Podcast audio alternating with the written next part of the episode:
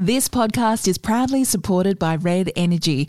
Most satisfied customers 12 years in a row. Isn't it time you called Red Energy on 131 806 and Prince Wine Store, bringing wine enthusiasts the greatest wines in the world.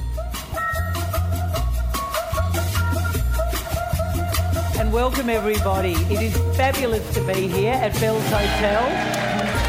And good on you for wearing a touch of pink. This is episode 216. Where did the years go, Corrie Perkin? Lovely to see you. Great to see you. Hello, potties. First of all, a big thank you for supporting our Breast Cancer Network of Australia Mother's Day fundraiser event. Welcome to our special guests. We'll introduce them properly in a moment, but in total, Heather Ewart, Barrie Cassidy, Julia Wilson, and Anna Barry.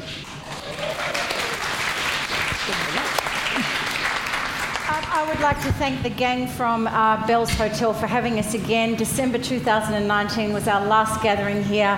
What happened to those two years? I don't know. Um, I would like to acknowledge the traditional owners of the land, the Yalukit Willam uh, community, the clan of the Boon Wurrung people, who of course are part of the great Kulin Nation. And we pay our respects to their elders, past, present, and emerging, we thank them for um, all of their uh, custodianship of this beautiful land and their continuing relationship with this land on which we gather. We hope it continues for many, many, many, many centuries to come. Um, Caro, it is so great to have everybody here wearing pink. Um, us, Barry. I've got pink lipstick on. pink lipstick. I didn't get the memo. Barry, Barry missed the memo because Heather, Heather forgot to tell him, and Heather's wearing pink lipstick. I do want to thank our wonderful sponsors, Red Energy, most satisfied customers. How many years in a row, Corrie? 27 years in a row. I don't know, 13, 12, what are we up to? And thank you, Anna, Kim, Nadia, and Lisa from Red Energy who are here tonight. We want to welcome the wonderful Miles from Prince Wine Store, bringing you the greatest wines in the world. Miles Thompson will be with us at intermission to give us some wonderful recommendations for the cocktail cabinet, our favourite place in the world at the moment. Um, thank you also to the wonderful Gina Ferguson, who's been taking photographs all night, and a special welcome, sorry Corrie, I'm stealing your thunder here, to Kirsten Pilatti, CEO of Breast Cancer Network Australia. Now, to our special guests who have just it was such a thrill to have you both here tonight. Heather Ewart, the presenter of ABC TV's Backroads, now in its seventh season.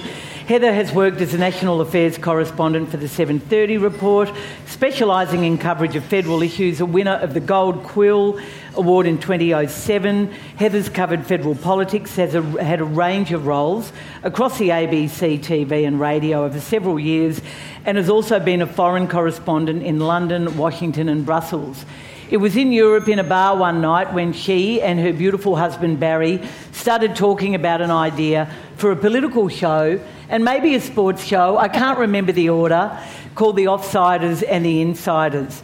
Um, I've been lucky enough to work on The Offsiders now for 17 years. It is just extraordinary. What a great success story that is. We all miss Barry on The Insiders. You all know Barrie Cassidy, one of Australia's most respected political journalists, press secretary to Bob Hawke back in the 1980s. As I said earlier, much respected and long running host of both The Offsiders and The Insiders. The Insiders he hosted from 2001 until 2019. He's happy that he missed COVID, but don't we miss him there now? In 2020, he became host to the long film interview program One on One, and they have very kindly given us their time tonight to talk about all manner of things, but I suspect the federal election will be one of them. Big round of applause.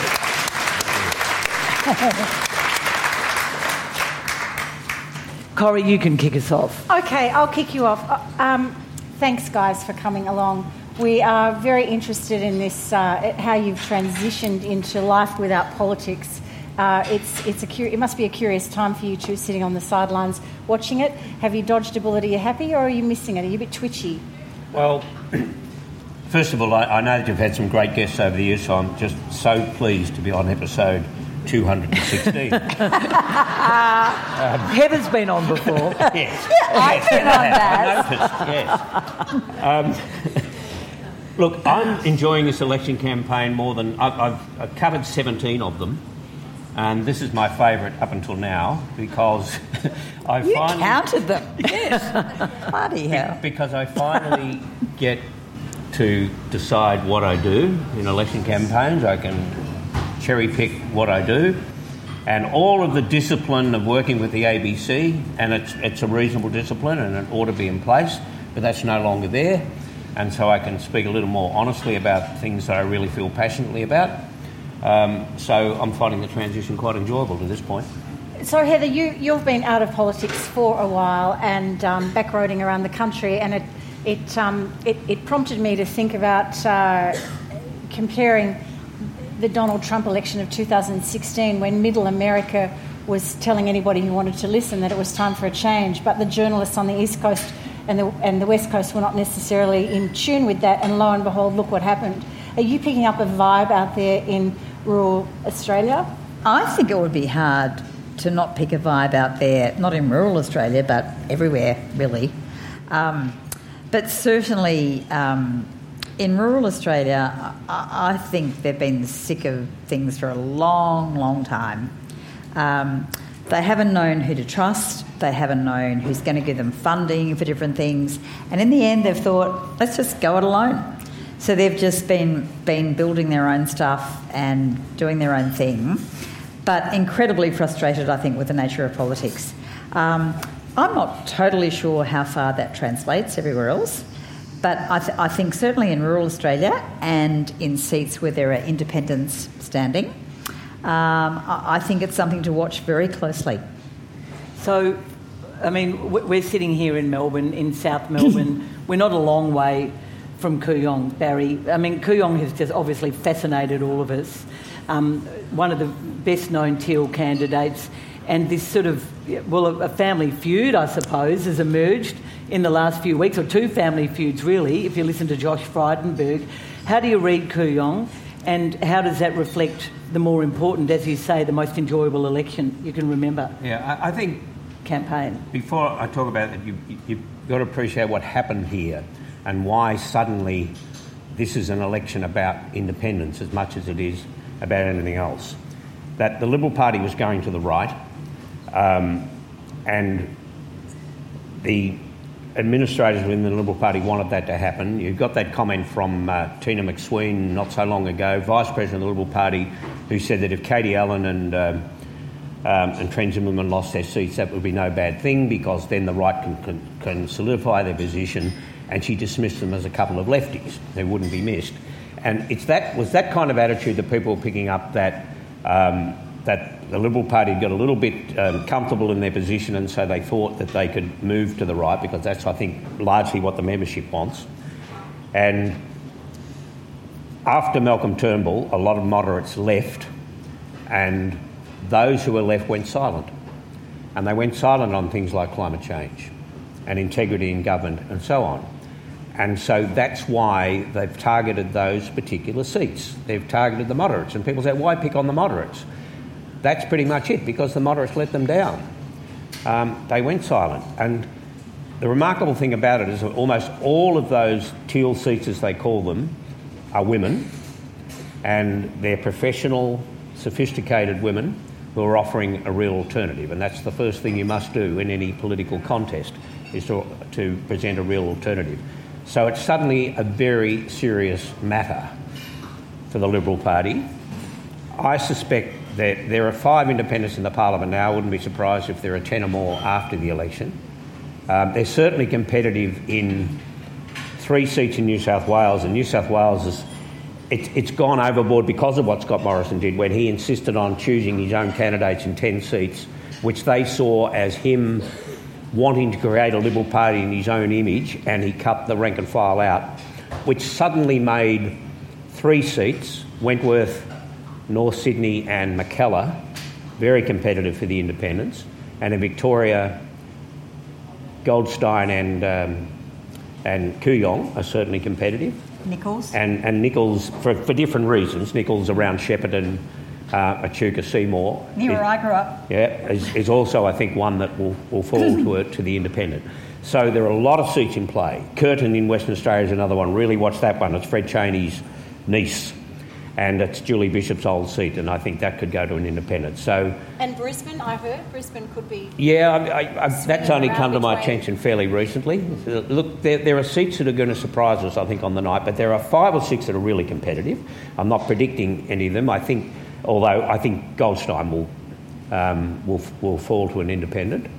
Um, less persuaded about Kooyong, but boy, I, I would have thought two weeks ago no chance. I don't think that anymore. Um, I ran into a, um, I shouldn't name this guy, but he's a very senior economist at the uh, ABC who lives in Kooyong. Bumped into him the other day and uh, he said, You know, um, Frydenberg's going to lose. And I said, How do you know that? And he said, Everybody I talk to tells me that they're, ba- they're voting for Monique Ryan. Well, see, that's anecdotal, but it's interesting. I mean, if you Well, I- keep I hearing in, that. um, I was in uh, uh, Glenferrie Road, Hawthorn today, and um, the Monique Ryan presence is vast. It's it's everywhere, and uh, her, the colour teal is everywhere. Her Yeah. volunteer army is amazing. But what's interesting about Glenferrie Road, Barry and Heather, is that, um, and and it could be a lot of the shopping centres and a lot of the shopping strips that we all know and love. Every third or fourth shop is for lease. And that suggests, you know, tough economic times, people coming out of, you know, the retail Yeah. industry has been decimated, as we know, and people coming, you know, they've had tough times. This is tr- entirely representative of this electorate. Um, Heather, would you, I mean, they say that, they say this every election, it feels like this is the most important election in 20 years, but how would you kind of sum up what's happening at the moment? Well, of course, it's the most important election in 20 years. I, I feel to me like it, we, we've been in slow mo. Like, where have we gone? What have we done? Like, you know.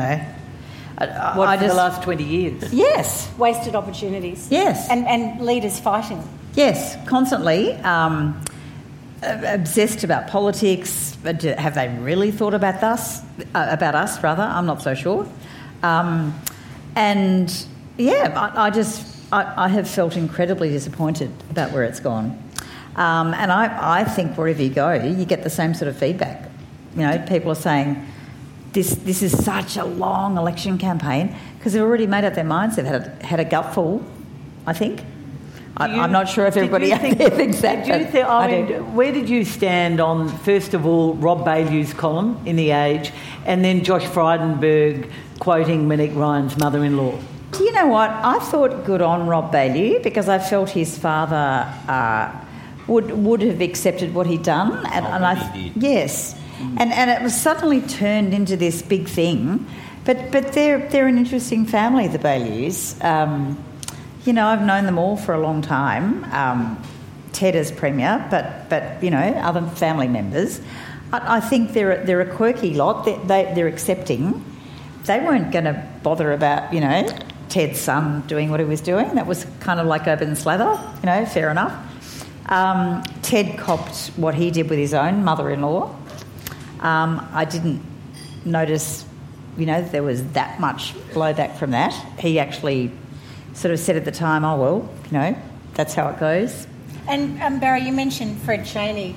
You know, those those of us who go back a fair way, we can remember this, the wonderful small L liberals of Ian Macphee and Fred Chaney and um, those important contributors to the party.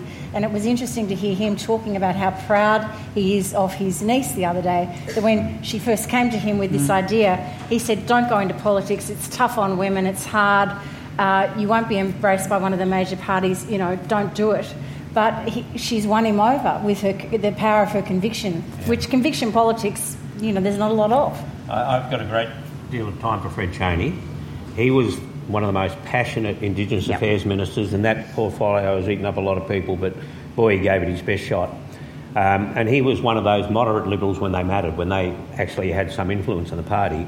But what he said about um, about the Liberal Party is that it's lost its way, and he said it's lost its way on climate change. But the other thing that he said is that they've lost their way on a vision, and that they now it's day to day politics, and that's fair criticism. It's also, I think, criticism you can level at every government. Well, certainly Kevin Rudd was the one who turned the whole political process into that day, the moment. You had to win every day. And once you have to win every day, then politics takes over from policy. I think Gillard lifted it a bit because she got a bit done, at least, even with a hung parliament. which was interesting. She got more legislation through than the previous three years before and the previous three years after, and the last three years, if you want to compare them in that way. So, look, Fred Chaney's intervention was really interesting, but we, we just had a few days in, uh, in the seat of Curtin in WA, and the same momentum is going on there. Yep. Um, came out of a clear blue sky, but she, um, she's got a really good chance of winning Curtin. Again, it's the same. It, it's it's it's a it's um, a female professional, um, smart, the, the same sort of stereotype that you're getting here in Victoria. Yeah. I, I just want to add one thing, just briefly. Yes. Um, is that when, when we started in politics, or when I did, I'm a bit younger than Bazza. Um, A lot younger. yeah, exactly. but but it was there was a, a more of a bipartisan approach. Like immigration policy was bipartisan. Speaking of Ian Macphee and, and characters like that, Fred Chaney, um, it, there was a lot more stuff bipartisan. And I, I feel like it's easy to say, you know, things were different in our day, but it, it was more generous, I think, and more decent. Um, and I Maybe- wish, maybe I wish I- we had that back a little But bit. maybe a hung parliament will bring this to the fore. I mean, Laura Tingle and Philip Adams had an interesting discussion about this the other night. Is it such a bad thing when you look at how much legislation and Yeah. action occurred under Julia Gillard's watch? She had a most difficult time, but they all had to, all of the ministers had to get out of their Yep. office and go and talk to the opposition They did. and find a cohesive. It, um, it actually cost Tony Windsor and Rob Oakeshott their jobs because they were too cooperative um, and they were in conservative seats and so they were thrown out. Um, but in fact, it, it worked while they were there. Um, now it's, it's a bit different um, and it's going to be it's going to be hard for them. But this suggestion that if it is a hung parliament, that is some way chaotic. What more chaotic than what we've seen Yeah. over the last ten years? Yeah. The- the- 20 years, the great really. value of the independence having the balance of power is that it, it stops the excesses on, on either side and it forces them to, to talk to them about issues like climate change and it'll force them to introduce a, a, a national integrity commission. Um, and if, say, if Labor is in minority government and it's not the Liberals. What they will do with Labor is give them a spine on climate change, but I don't trust them on climate change. And I think without the independents, I'm, I'm not. I'm, I, why aren't they talking about climate change? Why are they not wanting to make it a central Yeah. issue if they're so big on it? And you know why? Because they run their seat to seat strategy. They think, oh, well, if we talk about it here, we'll lose seats there, so let's just ease our way into office and not talk about climate change. Well, if they get there without the independents, I don't trust them. I think the independents would give them the spine. I think the same thing applies to things like, are you going to increase Newstart? No, they say. Well, the independents will get in and they'll say, well, maybe you better think about that again, right? There, there are issues like that where I think the independents can really add value to the whole system. So where do you see it going, Barry? And I'll ask. Um, look, basically, there, there were three phases through the last three years, and campaigns aren't as important as people think they are. It's about people vote on the performances over the last three years. The first two and a half years, Scott Morrison lost his way through mismanaging crises. The don't hold the hose thing then morphed into this feeling of not accepting responsibility. He, I think, blew the whole respect for women's thing. He didn't do enough around that and half-hearted on climate change. Right? That's that's why he got himself in the position where he is. They then the second, the last three months between April and uh, between February and April was their time to reset. That was their chance to get back in the game before the election was called.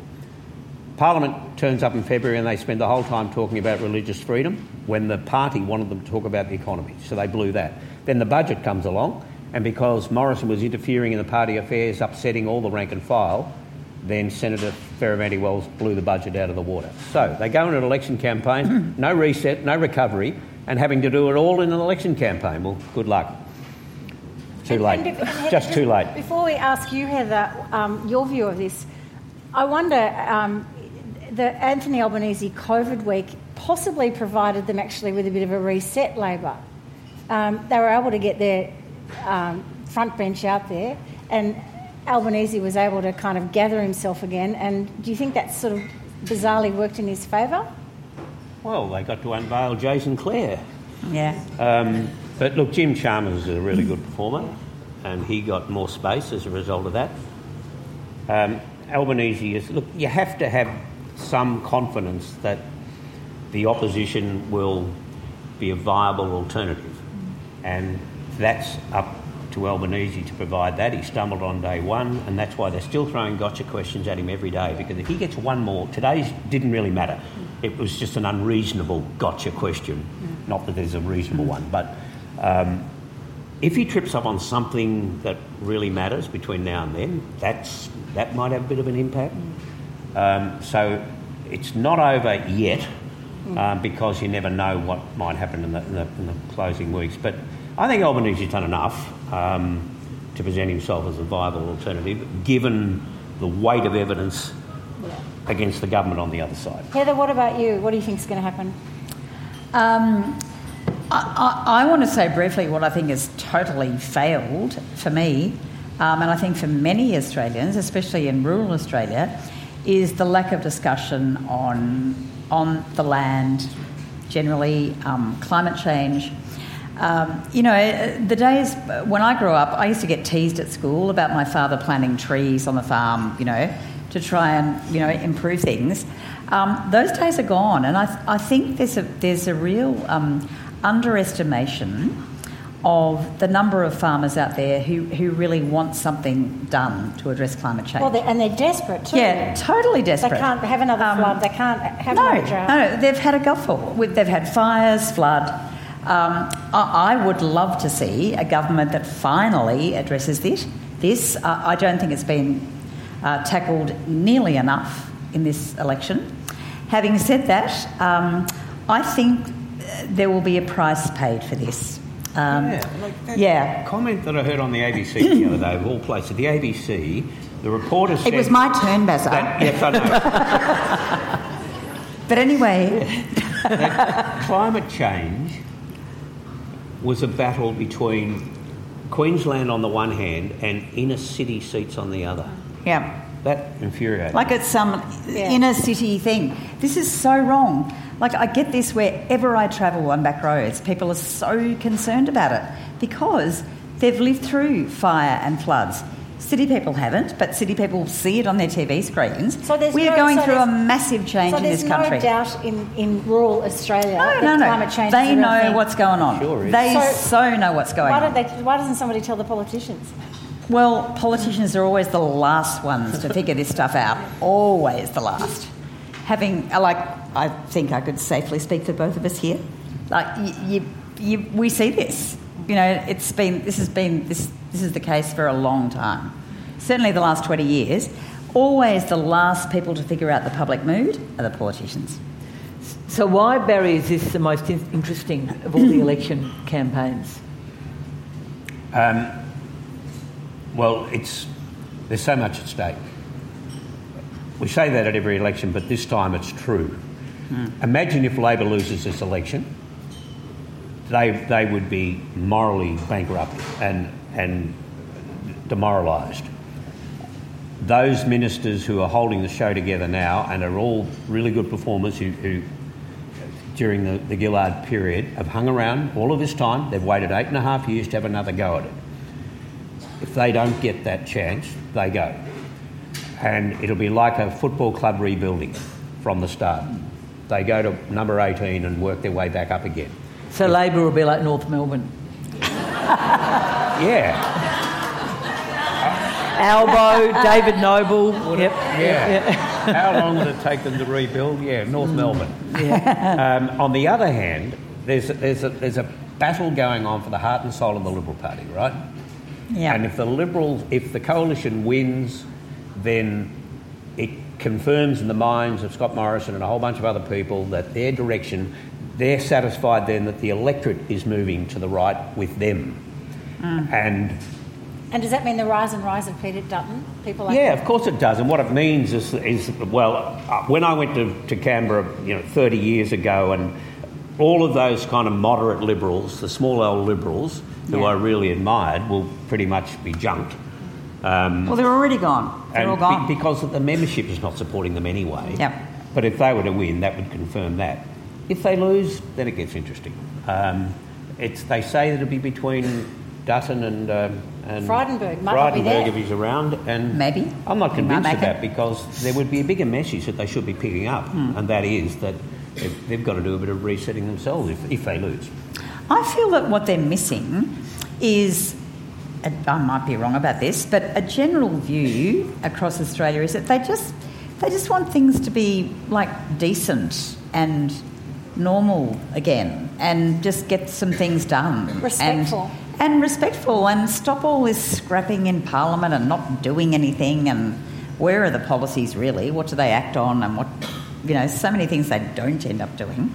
So I, I would love that to be fixed. So are you, you, either of you or both of you going to have a, um, a presence on ABC on election night? I hope so. No, no. No, Oh, not. no. Wouldn't it be great? Heather and Barry at home, Don's party. We'll be screaming at the telly, Heather, as we Sean- always if, do. If Sean McAuliffe comes in with an idea, I'll be in it. Oh God! I did an interview on um, ABC Radio um, in the bush earlier this morning, and I said we scream at the TV so much, even the dog runs away. Can, can I can I change the subject completely for a moment with you, Heather? I need to know your favourite Victorian back road. You've been to many. Caro, that's mean. No, no, it's not. Have a think about it for 10 seconds because, because Carol and I have, you know, during lockdown, um, and, and, and as everybody here knows, all the potties know, we've done a lot of uh, referring to our favourite Victorian places because let's face it, there wasn't Yeah. a lot of opportunity. To, so, so in the context of different places that we we've gone out on limbs and mentioned places. Yeah, yeah. Okay, I am going to mention. I, I really. Um, it was. This was a tough one for me because I was in the middle of some some um, cancer treatment at the time, um, and I loved Port Campbell. You know, they've had and they've just had a really Oh, bad we've, we've time got down some there. good folk from Port Campbell here tonight. Yay! Hello, Port Campbell. Did you, Um, did you know they were here? No, Come on. no, I so didn't. no, great people in a beautiful part of the world, and you know they, they had a big tragedy down there, and um, a couple of years ago, and I won't go into the details, um, but it, just a great mob and Yeah. a beautiful part of the world, isn't It it? was a beautiful episode. Thank you. It was really, and the Surf Life Saving Club, how they've got. Yeah, got yeah, yeah, yeah, fantastic, Amazing, and amazing. you know, and Val who lost her husband and her son, and yeah. and would still have a beer with me. Yeah. Most people do that. So, so um, you were there when you had the idea for the insiders and the offsiders. Did you play any role in the creation of Backroads? No. None at all. He's a bushy though. Grew up in Chiltern. Yeah. Uh, Do you ever So- go along on any of the trips? no, look, I, I did. It was in Mackay or somewhere, wasn't it? it was, uh, I picked the wrong place, obviously. Um, no, because they're working all the time, and they, they do. They work 10, 12 hours a day, and so it's, it's not a great thing to Not tag much along fun on. to play. Um, but my He's favourite to a few. episode was right. I think it was very, very early on in Yackandandah. I love Yeah. that. Um, I love that town. Yackandandah. what a great name that It is. is. I absolutely. love that name. But all of those Mallee, coun- you know, Warracknabeal and Yeah, and, yeah. and they've all got great names. They're all terrific. Barry, on um, I just want to ask you about one plus one. Are you enjoying the longer interview format?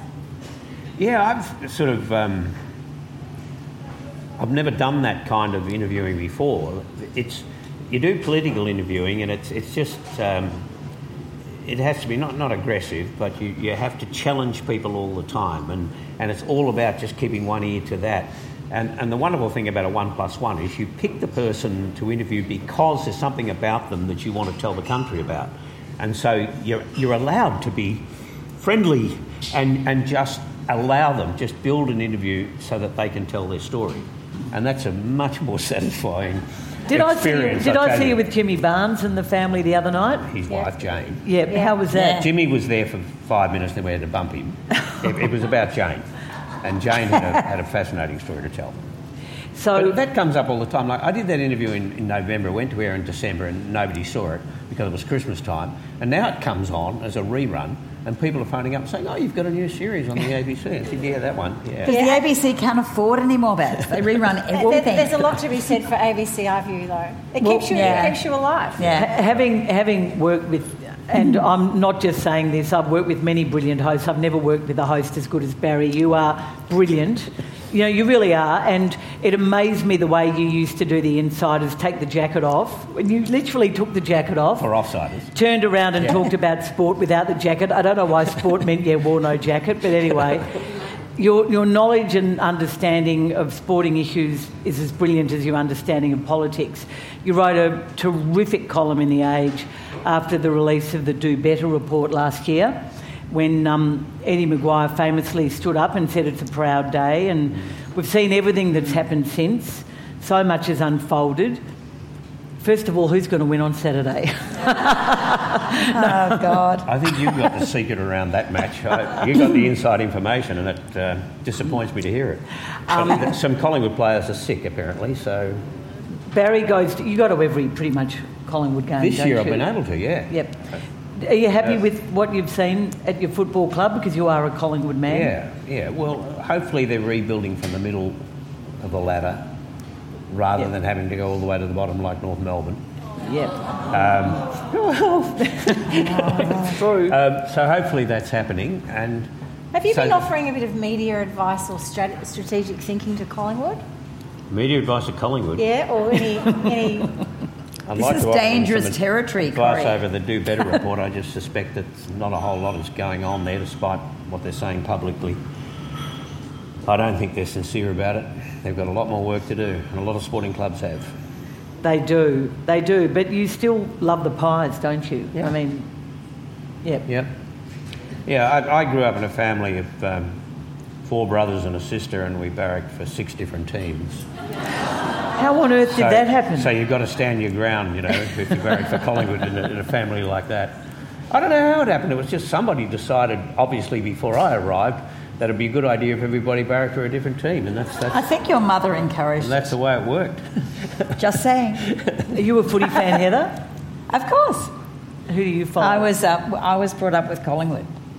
I think if I brought a bloke home, bloke home that didn't barrack for Collingwood, I would have been in deep strife. Can I can I ask how you two met? Is that too personal? no. Why would it be personal? I'm sure you've told the Corrie. story many times. the first day that we actually met, I was. Um, I thought Basil was so boring. They didn't say what was your first impression. the question was Continue, continue, Barrie. Continue. Heather had applied for cadetship at the ABC, and I was running the audio room, which is a remarkable thing because I'm hopeless at any of that kind of ah. thing. You were running the audio. Exactly. You know, taking tapes and voiceover voices and uh, things, recording them, How and the ABC worked putting them back on then. cassettes, which I know nothing about, but that's what I was doing at the time. Yep. And the cadets came in. There were three of them, and Heather was one of them. And that's when I first met her. And she put her voice down, and then I replayed it for her, and she said, "I sound just like my sister." and that's my first true. memory. Anyway, he cut, he cut me out of the job. He didn't even recommend me. Oh. Outrageous. I was So going to say it's probably not allowed. You're not allowed to have that sort of office relationship these days. Well, it didn't sound like much of a relationship. No, we didn't then. He, he knocked That her back for a way job, and she thought he was boring. No, I thought you bastard. didn't recommend me for the job. He was done. But you got the job. Yeah, I did get the job. Yeah. And and Baz, you followed Heather to when she got the job in Washington, didn't Yeah. you? Yeah. We love that. Yeah. It's good. You're ahead of your time. Bob Hawke Yeah, didn't I think so. so. There was also another element to it. I was working for Bob Hawke at the time, and he'd, he'd won a leadership challenge against Keating. And I went to him after that and said, um, "You know, you won't win another one." The, it was 60-40, and that's not enough in politics. That's all they need is 40, and they build on it, and eventually. And so I told him that, and he wasn't very impressed with my view on the on the on the topic. But I just I'd had enough anyway, and it just was obvious to me that Keating was going to be leader of the Labor Party at some stage in Prime Minister. He had to be. I mean, he was too big a figure not to be. Like Costello never was, stuns me, but um, he, but Keating had to be leader within the next year or two. So I thought, why am I going to sit around here all this time? Heather's in, um, and, that, that was a great way for me to get away from working in politics, Just building a bit of a briefly interrupt here. He actually said, I made the decision to leave because I'd, I'd had a gut full of all this stuff. So I thought, I'm But you taking also the, got an overseas I'm taking job. the Washington job. Yeah, I thought this is going to be good. And and Vasa was actually told by Bob Hawke, who was a fabulous character. Um, you know, he said, You'd actually leave this job, you'd quit this job to go and join a Sheila. Wow. That's how it was This back the, man- this is the man who put Susan Ryan in the gig as the first Minister for Women. Yeah, but look, It's a nice anecdote. They were the 80s. Well, that- early well, 90s. yeah. You, you, you say that Costello not becoming the leader stunned you. Uh, of all the people you've worked with and covered, which politician do you feel should have been the leader of the party or prime minister who never got there? Probably Kim Beazley. Um, look, he, he was a very fine individual. He, I'm not sure that he would have been a great Prime Minister, but he, he would have been a very good one. So I think he was probably denied. And I'm just surprised in terms of Costello, he was such a big figure in the Liberal Party. There was only, you know, Howard and Costello for 10 or 12 years. Yep. And so you would have thought at some point Costello would have been leader, and he never was. So it's not so much that I'm saying he should have been and he would have been a great Prime Minister or whatever, but I'm just surprised that he never made it, given that he was such a, a big figure in Except the party. Beza, he quit the day after they lost the election. He, he Yeah. quit. So he, Yeah. he put himself out of the arena. Yeah. What about you, Heather? Anyone else who impressed you along the way? Um, I I felt uh, um, I thought thought Kim Beazley was probably it was probably a bit rough. He was a very decent man, and I think probably would have been a good prime minister. Um, but look, And Mark you know, Latham, of course, he, he would have been fantastic. don't go there. He was stiff, boy. One handshake and they just rejected him, you know. But I always feel, well, he wasn't a decent one. I always feel sorry for the decent ones because I think, you know, you, you think they would have probably won, run the country And properly. Andrew, Andrew Peacock, possibly. Yeah, Andrew Peacock was a lovely man, like a really decent man. Like you know, you know, the country would have, Yeah. I, th- I think, Got behind him, have yeah. run well, you know, with him, and he was also very uh, progressive a- about at, at a time when peop other people weren't about women, immigration, you know, lots of lots of good things. Um, but this is history, isn't it? Um, but I often look back. I, I'm really thankful. Um, that I worked in the press gallery at a time when there were decent people around, and it was a, a kind of, I think, more gentle place in a way. Like it, it's a very robust arena, but I don't think we have that anymore, and I, I'm sad about that. But I'm thankful that I experienced it. Heather, Series 8, have we started yet or is it? Oh yeah, no, Series Eight. Uh, on to Series Nine, Carol. Sorry, I'm sorry, yes, okay. God, when no, can we filming see it? Series Nine. When Yeah. can we see it? When's it Um, Series 8. July 11. Great. Takes us through winter. Yay. when there's nothing on television. Perfect. We've I've been been in outback Queensland. You won't want to go there in the middle of winter, I don't think, but No, it's um, good look, place. It's been so wonderful to have you both tonight. Thank you so much. Please go and get another drink on us. We will. Stick around. We're good at that. for Miles and also um, my mother Julia and Anna from the Op Shop because they'll be joining us in a moment with some brilliant winter recommendations. He- Heather Ewart and Barrie Cassidy, it has just been an enormous honour to have you. Thank you. Thanks for having us. Absolutely fascinating insight.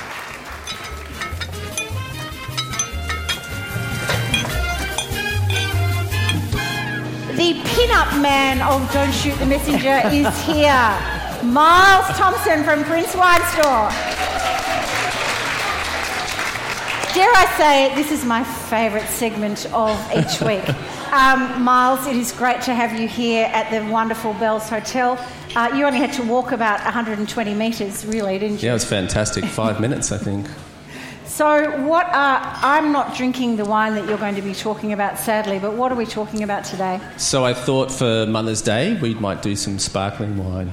Oh, Brilliant. Yeah. Brilliant.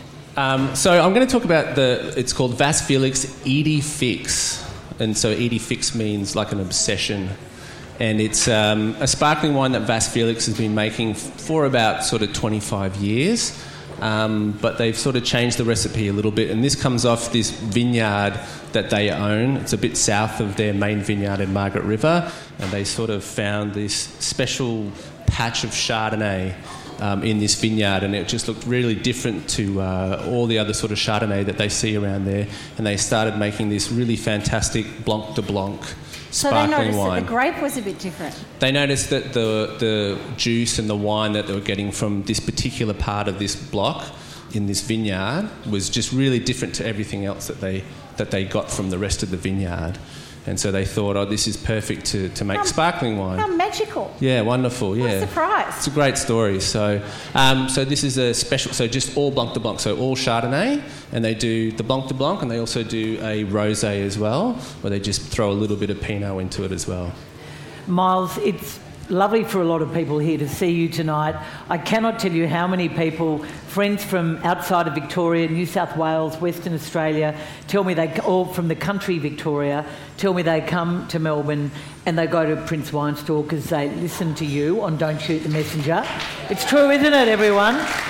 It's, it's, it's, I, was, I was there today myself. It's a, it's a labyrinth. It's one of the more enjoyable labyrinths to visit in Bank Street, South Melbourne. Obviously, a brilliant online business as well. But I really hope that um, you've felt the love from the Don't Shoot the Messenger Yeah. podcast listeners. In other I've- words, she's I've saying. met heaps. In other words, she's saying, "Can you tell her, tell us how good we are?" You guys are amazing. no. Uh, no, I have. I've met I've met plenty of potties. It's it's been really good, and we've had several that have won the the competition and done the wine courses, and yeah, it's been fantastic. It's really nice. And Corrie Miles took us to Italy, really, didn't he? In parts of Europe that no one else could go to when you were on a very important working on, my- trip. on my business trip. Earlier this year, Yeah, which it's was very difficult.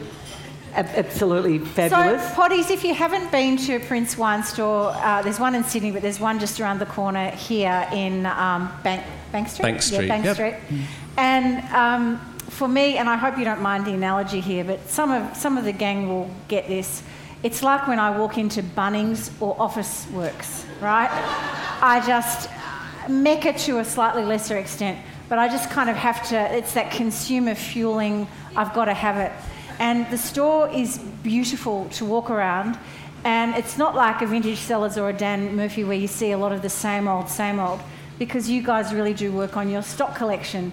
And the best thing, and I advise everybody, is to talk to the people behind the counter, whoever, like Gab or you know whoever. We now have our personal shopper, Caro, don't we, and Gab. But just We do. just talk and, and, and learn, and it's such a fantastic experience if you like wine. And who doesn't like wine? Absolutely. I'm come so- down and ask for me too. I'm I'm always for- there Monday to but Friday. aren't, So you, aren't you the serious big boss? no, Okay, well, yeah, I- I act like I am. We're all asking for you. So, Not so. Miles, if we want to pick up a, a bottle of the Vasse Felix, Yep.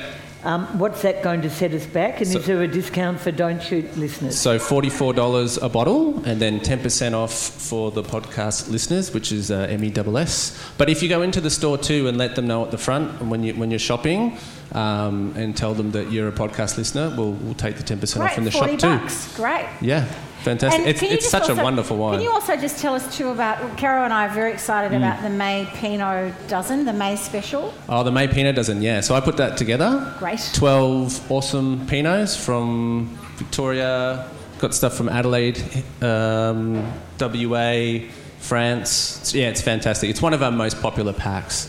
It's Great. brilliant. And I'm in- I'm 265. Speaking for- of the May mixed dozen, can I ask Heather Ewart How many do we need for and you? Barrie Cassidy, are they still here? I hope they are.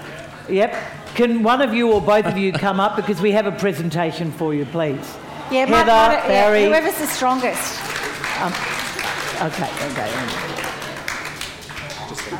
Barrie, you've been a wonderful, wonderful guest tonight. It's a mixed dozen, oh, curated by Miles, from us to you. Miles, your mixed dozens have been fantastic. We love Yeah. working with you, and we're very happy that you're going to be with us for a little bit longer. Absolutely.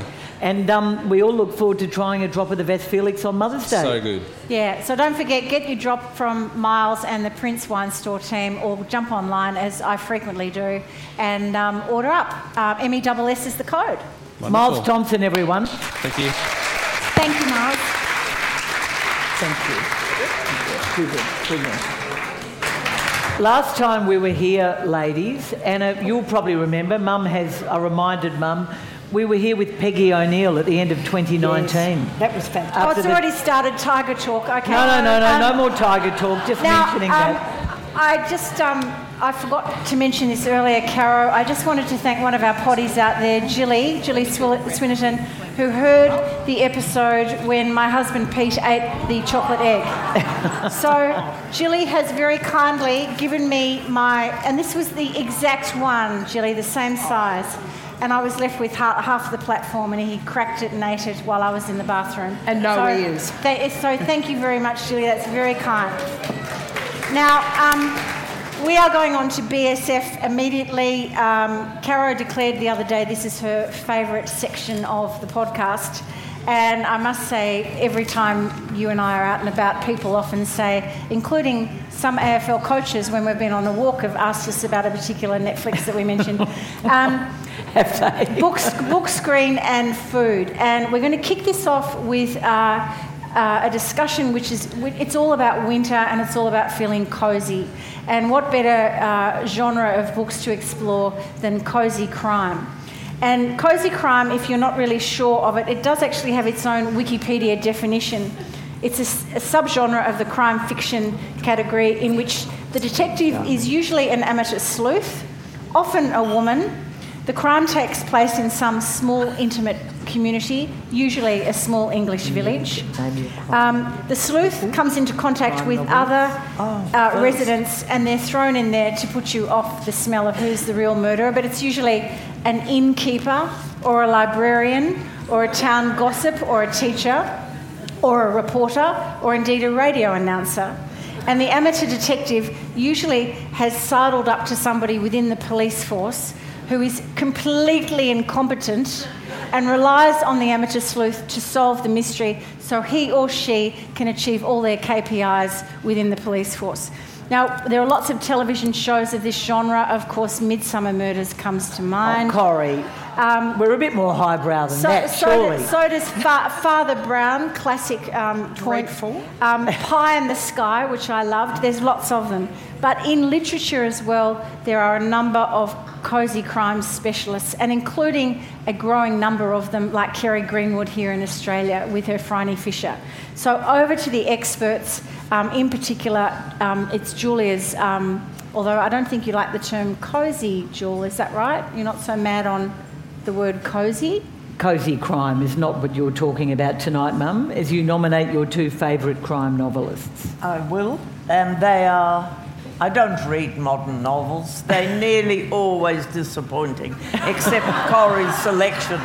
But I've chosen the two of the queens. There were three queens. Someone, some people add a fourth, but I never do. The three are, of course, Agatha Christie, and then Dorothy Sayers and Margery Allingham. They might be considered quite of the same genre. They're both very Anglo in background. They both have as their protagonists members of the aristocracy who all employ a man, a manservant who is part of the action in every book. Dorothy Sayers is, she was a very early student, woman student at Oxford. She got a very good degree. She had a very odd private life. She had a child that she fostered out to one of her family, who became an author himself and didn't seem to bear any ill will towards her. He called her cousin Dorothy. Oh. Um, she wrote a number of books. What's your favourite? Just tell us your favourite. No, I'll read the best. Okay. Strong poison, have his carcass, unnatural death, murder must advertise, and yes, that'll do. But she did, she did in the middle of all this. They were all very popular books and made a great deal of money for her. She was always short initially, but she wrote a famous book called The Nine Tailors which is a simply wonderful book about a flood in an English village after Christmas in the Fen country. Oh, you so, lent me that one, one, It's brilliant. Yes, it's a really a Gothic novel, and it comes in the long line of early early mystery stories, well, thrillers, in, coming from Wilkie Collins, who I hope you all know, who wrote the two first thrillers, I suppose The Woman in White and The Moonstone. She followed along after him. Mum, and this, and this Mum, is her, and she's beautiful. Mum, who is the fourth one that you don't count that other people count? Ngaio Marsh. Oh, okay. Yep, fair She enough. was a New Zealander and wrote a lot of thrillers about the theatre and New Zealand, but her command of language is nothing like um, nothing like Dorothy Sayers. But a- anyone who hasn't got the Nine Tailors, it is the most engrossing book. Half of it, 63 pages, are devoted to bell ringing because the hero, Lord Peter Wimsey, ends up in this English village He does. on Christmas Eve in a snowstorm. And the rector takes him in, and a lot of them are down with flu. And he's called on to help ring the bells, to ring the new year, to ring Christmas in. And it's simply it- a Julia- wonderful book. Is his love interest Harriet Vane in yes, that one? Yes. Mum, Mum, and just can you tell us a little bit about Margery Allingham or give us some of your recommendations? Yes, Because Margery she's, uh, Allingham. she's my favourite. She's mine too. Mm. Is she? Oh, that's Remember good. the case of the late pig?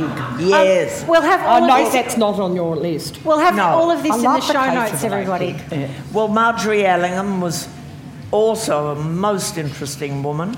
She married a bloke who was a bit up and down. He belonged to an outfit called the Thursday Club, which hmm, Prince Philip belonged to too. And they used to meet and have lots to drink and perhaps meet young girls, who knows. but she wrote wonderful books. And she wrote, apart from her thrillers, she wrote a book that Caro's brother and I love. It's called The Oaken Heart, and it was written to one of the books to help bring America into the war. She lived in an Essex village, and she describes 1939, 1940, and 41 as it affected to her village. And she writes with enormous, enormous empathy about England. And you can see it did have a great impression when it was, went to America. But she's more frivolous, more whimsical. Her detective, Albert Campion, has a manservant called Magersfontein Lugg. And he also is aristocratic, but he's left his family. They disapprove of his career, and so he changes his name. But sly references are made to his background, aren't they, Anna?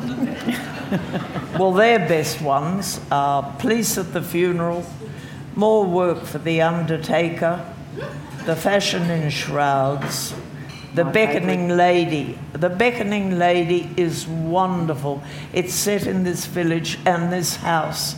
The house is called The Beckoning Lady, and it's an absolute manual on how to have a big party and get all the guests to do the work. It is wonderful.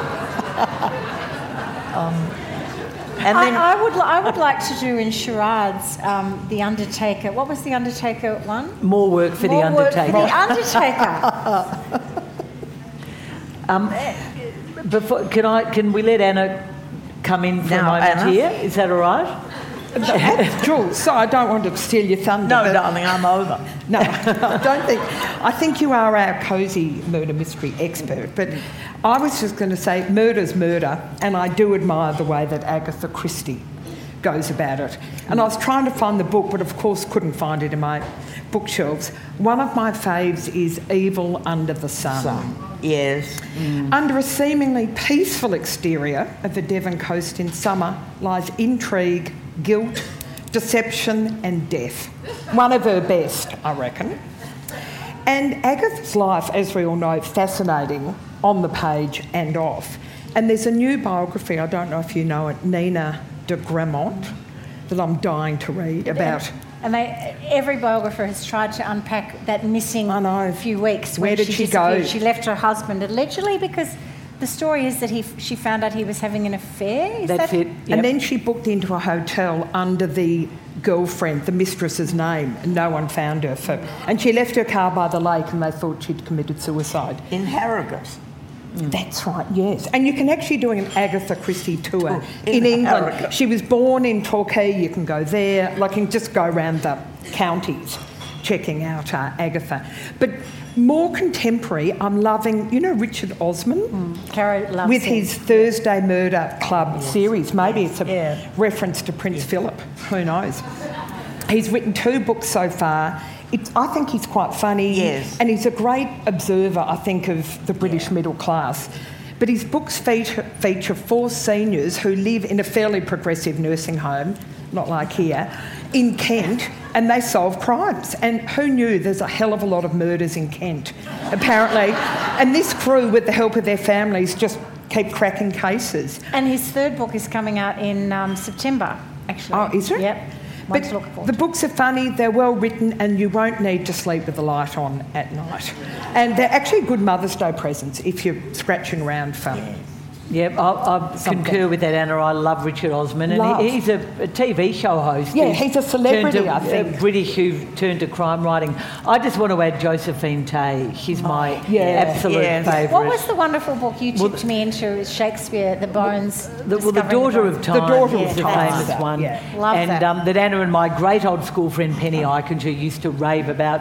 And a shilling for candles is another one, and Brat Farrar. franchise affair. yeah, Yes, the- and the franchise affair. So that's just Um, one you I'll will all fra- you will all frown at me, but I'm going to throw in there Anne Glenconner, Lady Anne Glenconner, who you would know.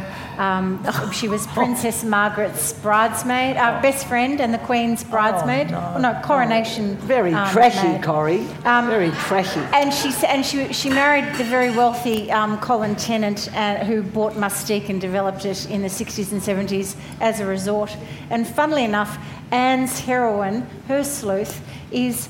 Uh, a wealthy woman who is connected to royalty, whose husband owns a resort island, and lo and behold, Anne goes by another name, solves all the crimes. Uh, and for again, like Midsomer Murders, how many crimes can there be on one island? Highly recommend her. Now, now, Corrie, winter's coming, and as Corrie said, all these recommendations will be on our show notes. But we thought we'd just chuck in a couple of recommendations at the movies, on Stan, Netflix, Paramount Plus. You know, there's so many now. We're all reviewing how many we're paying for. I think my husband's in the audience tonight, he certainly is. But um, hang on to Paramount Plus because there is a brilliant Agreed. series. Uh, Um, it's called The Offer, and it's about the making of The Godfather. It is absolutely riveting. Chris is watching. Oh, I watched the Without first me. one very late last night after coming home from Footy Classified. For the, in the interest of the podcast, I wanted to tell you all about it. Um, Rupert Good as Robert Evans is absolutely brilliant. It tells the story of Mario Puzo, Ali MacGraw's in there, Frank Sinatra's in there. It's you know America, New York, and LA in the 70s, late 60s. Absolutely brilliant. The offer on Paramount Plus. So, so one, one um, American, uh, looking back at recent history, that I'm not so convinced, although the performance of Julia Roberts is amazing, is Gaslight. So, Gaslit. Gaslit, sorry, Gaslit. I'm dying to see that. So the second episode dropped last night. Gaslit is on Stan. I highly recommend it because of the period of history that it covers, and it takes those of us in Australia who per- perhaps weren't so aware of all the nuances of the break-in, Gordon Liddy's role. Um, it's the story of Martha Mitchell, who effectively became the whistleblower, the first of the whistleblowers, because her husband John Mitchell at the time was the Attorney General to Richard Nixon, and he was up to the Watergate break in, up to the gazoo. And Martha blows the whistle on him and has a terrible demise. The last couple of years before she died in the mid 70s were, ter- were awful and terrible, including being kidnapped by um, the FBI and, um, and really made, painted as, a, as, a, as an alcoholic um, emotionally damaged woman, which of course she actually was not, although she loves a bit of a drink in this, I must say. But Caro, there's something about this show. Anna, have you seen it? No? I haven't seen it. I don't know whether anybody else has, but there's a bit of mixing the real with with humour, and the humour, particularly in episode two, I just didn't feel. Uh, I didn't feel it kind of um, does the story justice. They're making Gordon Liddy look like a real clown. Well, in fact, he was a completely deranged individual who was given this mission ill-advisedly by John Dean and John Mitchell. Um, I, I don't, I don't get the humour, but, but when we're back in the scene and back in the tension with Martha and John Mitchell in the bedroom or the living room, it's brilliant. So there's a bit of an inconsistency in this. Did I've you only notice se- that? I've only watched episode one with Brendan and my friend Mary, who's here tonight, and we all loved it. So I, I can't speak for episode two. Yeah. Anna, have you got something you want to throw in? Um, look, my TV tip is something called A Very British Scandal. Excellent, beautifully filmed, exquisitely acted, three part mini series about one of history's most sordid and notorious divorces Argyll versus Argyll. A thumbnail sketch, very thumbnail. Paul Bettany, fabulous actor, plays Ian, the Duke of Argyll, addicted to prescription drugs, gambling, and the demon drink emotionally and physically abusive, and psychologically scarred after time spent in the Nazi prisoner of war camp. So he's the protagonist. then we've got Claire Foy, who plays Margaret, one of Britain's most glamorous and well connected socialites, pathologically unfaithful and always wore a strand of pearls. It's a compellingly awful story of a 1950s marriage gone sour. She likes his status and title, he liked her money, courtesy of Daddy, a Scottish millionaire. the inevitable divorce happens, and yeah, no, the inevitable divorce focuses on an alleged list of 88 men that Margaret allegedly slept with, so she was busy during the marriage. And a true story, and explicit Polaroids of her nude, except for her trusty signature pearls, um, performing sexual acts. This series has it all aristocracy shaking behaviour, titles, adultery, forgery, a fabulous list of rich friends, affairs, castles, which Jules going to talk about, Drink. sexual double standards between men and women, tabloid frenzies, incredible fashion, promiscuity, scandal, and inevitably downfall. Um, yes, it is top British toffs behaving badly, very badly, but it's also a story of two lonely people, each with a shade of awfulness. But it's really worth seeing. Where do we see this? I think on Amazon Prime. See, this we never remember. Yeah. No, it's only three episodes. It is so Amazon gripping. Prime. Yeah. Are you Right. looking forward to that, Mum? I am. I am. That's really good. Very me. So, Jewel and Anna, isn't one of the um, one of the gentlemen uh, allegedly wasn't Prince Philip, Duke of Edinburgh, supposed to be one of those men? No, there was a well, long list. Mm, There was there was there was mention that it might have been him. No, they pretty much know who it was, but I can't say why. It's too vulgar. I'm not going anywhere near that. You just have to watch the show yourself. I think we should move on to food. now, um, I'm going to kick off. We're going to all do a little- Yeah. So the idea is, of course, being winter, stews, casseroles. I love the word casserole. It's been out of vogue for about 25 years, back in vogue, and curries. So, Caro, what's your big meal in a Well, my, my favourite winter dish is a winter roast, and my favourite, I never quite get it right, is Mum's tomato and onion pie. And Mum always rolls her eyes, but I'm going to call my daughter Clementine Donahue up because she actually managed to get this recipe into a cookbook, didn't she, mum? I don't know how. Yeah, she did. Clem, can you just give us a rendition of Jules' tomato and onion pie, which Hello. is perfect with any roast? Hello, everyone. My daughter Clem. Hands up if you're having fun. Ha- hands up if you're under 30. Oh, sorry. Anyway, okay. Let's let's kick off, ladies. Jules' tomato and onion pie. Well, I think Jewel could probably do it better, but it's pretty simple. It's just like sliced tomatoes, sliced brown onion in a casserole dish, bit of salt, bit of pepper, about 40 to 50 minutes with a bit of a breadcrumb and parsley situation on the top. And don't ask Gran when it's ready. She just says, whenever it's ready is when I want to eat it. But don't you have a mixture of real tomatoes and tin tomatoes?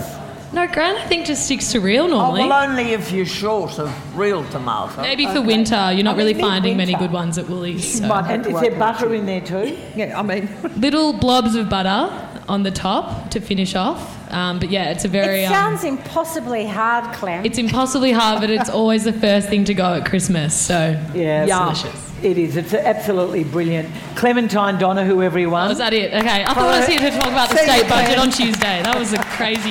Anyway, I better go. Thanks, guys. Thanks, darling. Well done. beautiful. Mum, have you got something? Oh, yes, you said vintage. Uh, what we, we want vintage. It is vintage. It's 1974 from a cookbook donated by my stingy stepmother. it was called, um, it comes from the Australian Staff College at Queenscliff. and it's called What's that? The Distaff Collation. What a very old sort of title. Just a stew, and I can't do modern measurements. Two pounds of skirt or chuck, half one to two large onions sliced, a cube of beef stock, a tablespoon of Worcester sauce, three tablespoons of tomato puree, three to six strips of bacon, half to one cup of red wine, one large pinch of thyme, clove of garlic chopped, and then a tablespoon of sugar and a tablespoon of no teaspoon of sugar, a tablespoon of flour, and you brown them. Shake the meat up in that, and obviously, if you've got more meat, you'll need more of the sugar and flour. Two tablespoons of malt vinegar, very 1970s, I love, I love malt vinegar. and mushrooms. You cut the steak into two and a half inch cubes, dredge with the mixture of flour, sugar, mix all other ingredients except bacon and onion together.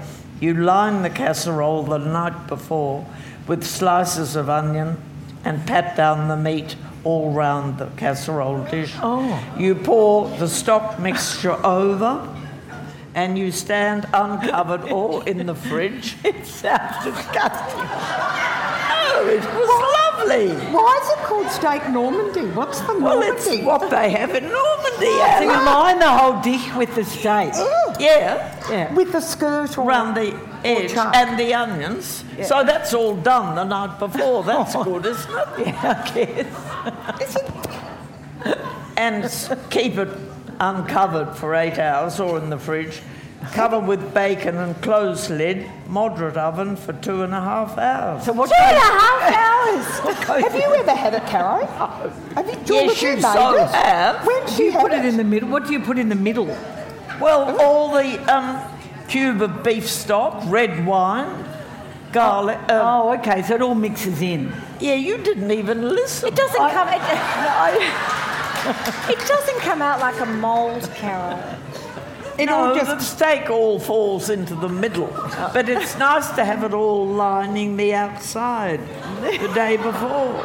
It's good to do. It's, Winter it's good for. thought. I couldn't. Yeah. Not a success, okay? Well, now. No, cook no, it no. I think it's a st- I think it sounds fabulous, but I'm just uh, can't remember ever eating it. But I'll take your word for We, it. I did two beef stews. This was one. Okay, all right. I didn't say, Caro, tonight we're having beef Normandy.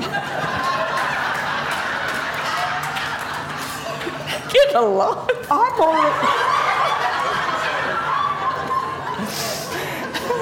Anna. I remember your beef olives, to be honest. It was beautiful. Sounds a bit beef olive. So Anna, thank you, Jewel. Oh, Anna, you have my favourite I'm going cookbook. modern. You have my Oh. favourite cookbook. Sea and shore. It's, So this is Emily, who is my new best friend, who's in Cornwall, and now she's your new best friend. Well, I've, I love the cookbook. It's just fabulous. Uh, my recipes are from Sea and Shore, mainly from Cornwall, and it's a very, very easy slow roasted lamb shoulder with smoked paprika, garlic, and thyme, which I cook for Karen and Rosie on Saturday night. Um, it's a really easy recipe, and you marinate the lamb the night before. So the next day you've just got to do the cooking. And unlike Stephanie's seven hour cook, which I find just way too long, this is only four hours. So if you're a little under the pump, it's doable, you know. you serve with spuds, broccoli, and green salad. Or everything will be in the show notes, but it's it's very easy. And I would like to follow up with her flourless chocolate cake, which I know we've all got the recipe, but it's just really good, and it's a small. Mm, I've had that recently. You made my. And your what, and what about beautiful. her crab linguine? Have you tried that yet? No, God, I've only done these. Tanya did the cordial. She said it was beautiful. She does say, though, do the chocolate cake with the cream on glaze, but that was a bridge too far. I just read the recipe, thought, no. So I just did ice cream or cream, but it's a really good cookbook. Okay, so I don't have a recipe, but I have a book recommendation for you. If you want to get through winter with variety every night um, and maximum effect with minimum effort, it's One Pan Perfect by Donna Hay. 120 recipes. This book came out just before Christmas, and it is essentially the one pot or the one tray or the one pan. And there are lots of casserole um, stir fry uh, and you know slow slow cooking sorts of things in there. It's an absolute winner. I can't tell you how many things I've cooked out of it. So it's called One Pan Perfect. And I think, I don't know, it's about $45 or something like that. So that is BSF, ladies um, and gentlemen, brought to us each week from our friends at Red Energy, powered by the Snowy Hydro, a leader in renewable energy.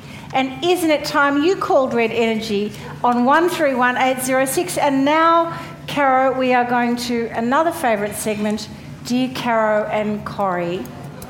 We have a very quick dilemma, but it's a really good one. Corrie, So, kick us Ja- off. Ja- we'll just pretend Jane's playing her harp and we'll go into this mode.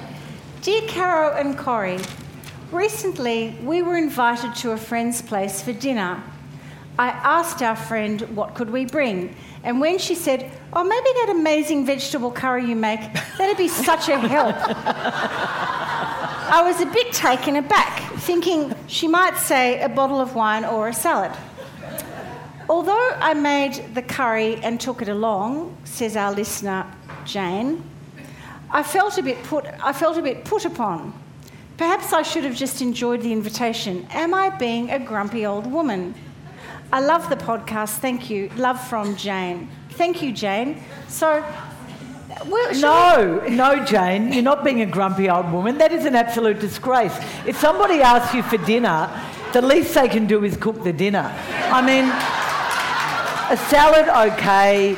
Bringing kids, it's a big get together. Maybe bring dessert if you offer to bring dessert. But don't ask them to make the main course. Well, seriously. Well, making the main course uh, i- i- is, is a bit difficult. I, I'm a bit more generous than you with that. But a curry, for what do you mean, sake, curry? A It's not- curry takes like at least five hours to get the it's not being right. generous at all. It's being stingy by the host of the dinner party. I think we should be. I think we should be grateful to be invited anywhere. Oh. Cara. Anna, Anna, thoughts? Oh, no, wrong. I mean, yes, offer to bring a bar snack, offer to bring a pudding, as my two gorgeous guests did, or I asked them on Saturday night. But the least you can do is get some meat and greens mm. on the plate. Saturday night dinner. No, I just think, Jane, maintain your rage. Mum, Mum, you always get horrified.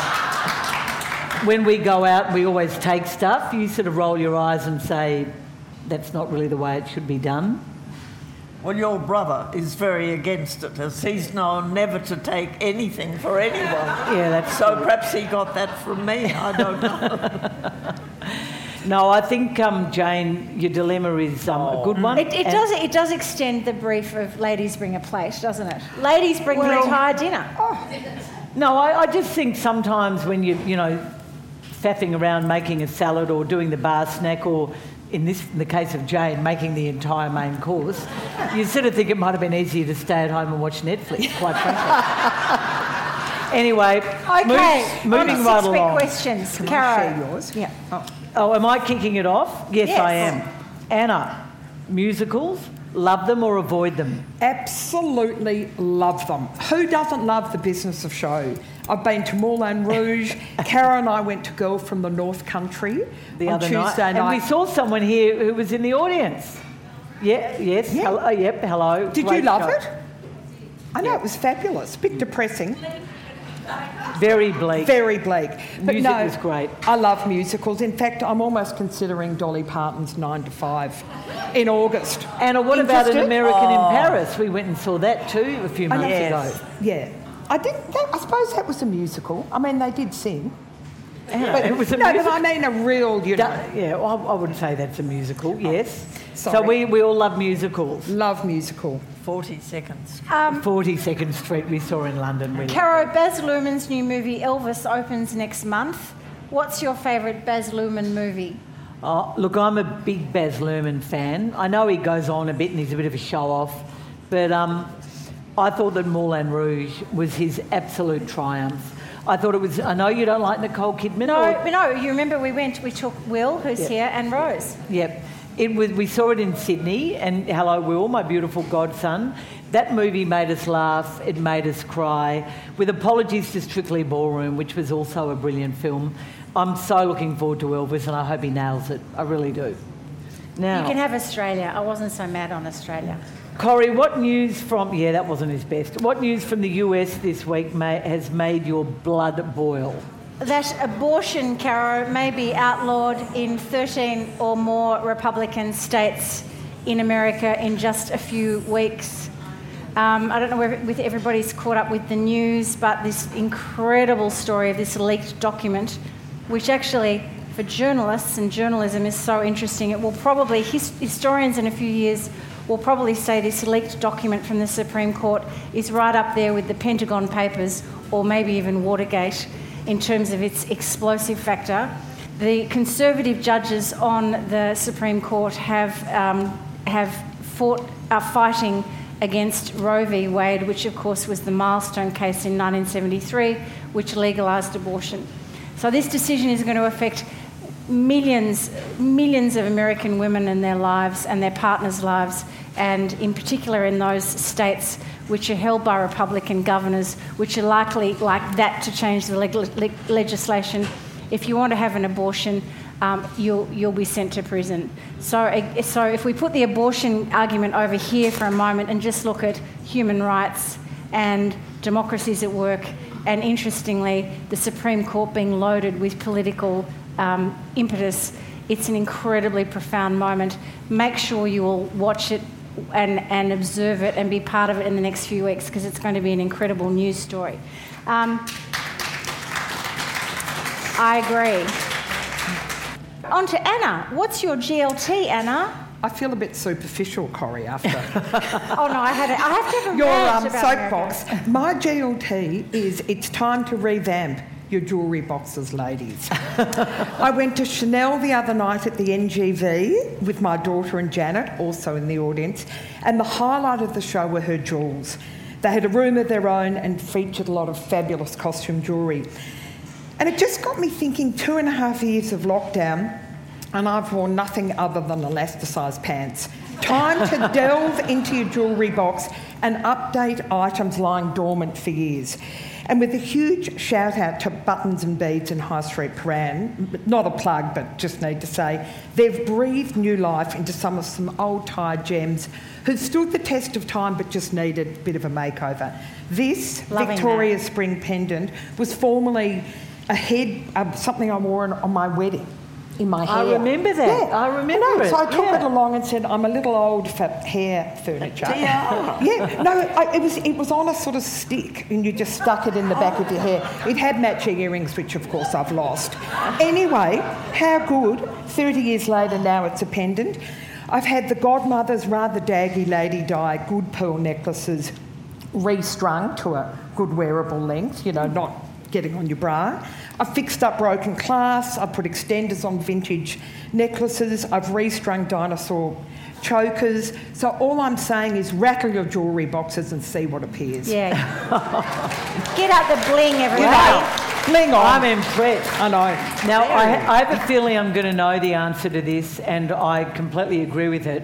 Mum, mm. what are you grumpy about? I'm grumpy about the present situation of members attending their club, notably the MCC.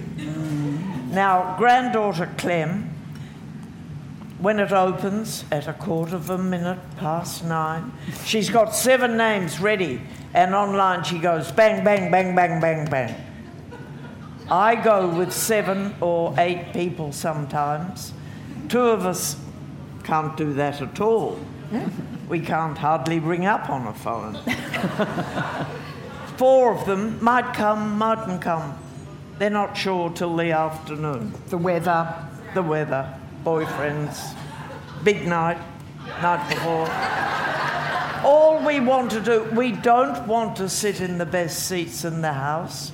In all weathers, we sit outside between uh, 43 and 44. Basically, in front of the Blazer Bar. Sometimes Where we we drifted go. into 42. Not but we often. liked 43 and 44. But that's proved impossible to just turn up. Is that a club where you can't walk into it, I ask? No, Mum, I, I think you make a very good point. And the, the campaign continues.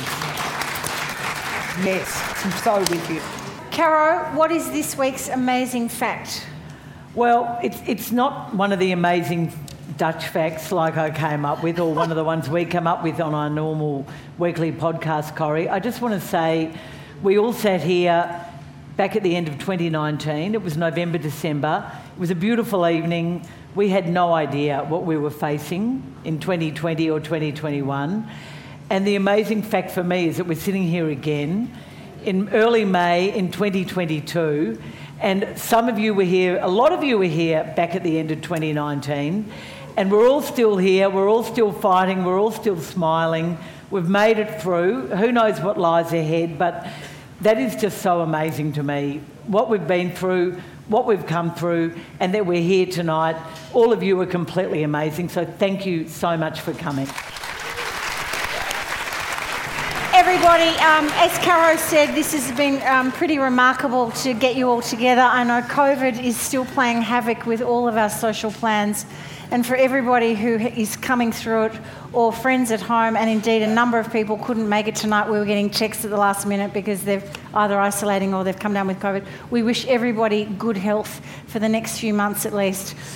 This is a remarkable turnout. We have a remarkable audience. Caro and I love you all to bits, and we really mean it when we say this is all about inclusivity rather than being excluding or exclusive of people. The more potties that we have all around Australia, indeed the world, the more fun we all have.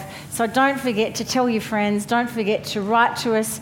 If you love something that's happened or we've talked about, or you actually disagree, we, we love hearing it all. We particularly love the Dear Caro and Corrie's. if your dear friend asks you to make a vegetable curry next week, please let us know. Um, but Caro, um, I'll, I'll kick it off and we'll do it. We'll do a bit of a tag team here. First of all, I wanted to thank the wonderful team at Bell's Hotel, um, the guys in the kitchen behind the bar. Thank you all very much. Um, and of course, our event, as, as Jane said, our event and our podcast sponsors, Red Energy and Prince Wine Store. Thank you to everybody. And again, thank you to Tara. Thank you to the beautiful Miss Jane. Thank you, Heather and Barrie. You were absolutely brilliant. Anna and Mum, Julia Wilson. Miles from Prince Wine Store, fabulous to have you here, our pin-up boy. Even though Barrie Cassidy is still everybody's thinking woman's crumpet. Sorry, Heather, but he is. We'd like to thank also Breast Cancer, well, we'll acknowledge Breast Cancer Network of Australia. And Um, Kirsten, great to have you here, Kirsten Pilatti. Yeah, great to have Kirsten and um, and everybody. You know, you'll be asked because Mother's Day is such a lightning rod for these sorts of um, organisations. You know, just do remember the mothers who are no longer here with us because of this curse of a disease, and those of us or those people who are. Um, you know, fighting the good fight. So uh, give as much as you can, and we, um, you know, have them all in our hearts there. And um, Jane, uh, we- Carol, we should really thank properly um, Miss Jane, Jane Neild. Without her, we wouldn't be here.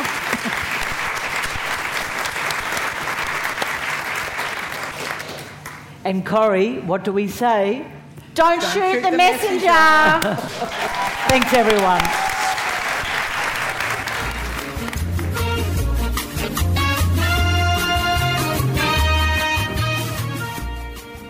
This podcast is proudly supported by Red Energy. Most satisfied customers 12 years in a row. Isn't it time you called Red Energy on 131 806?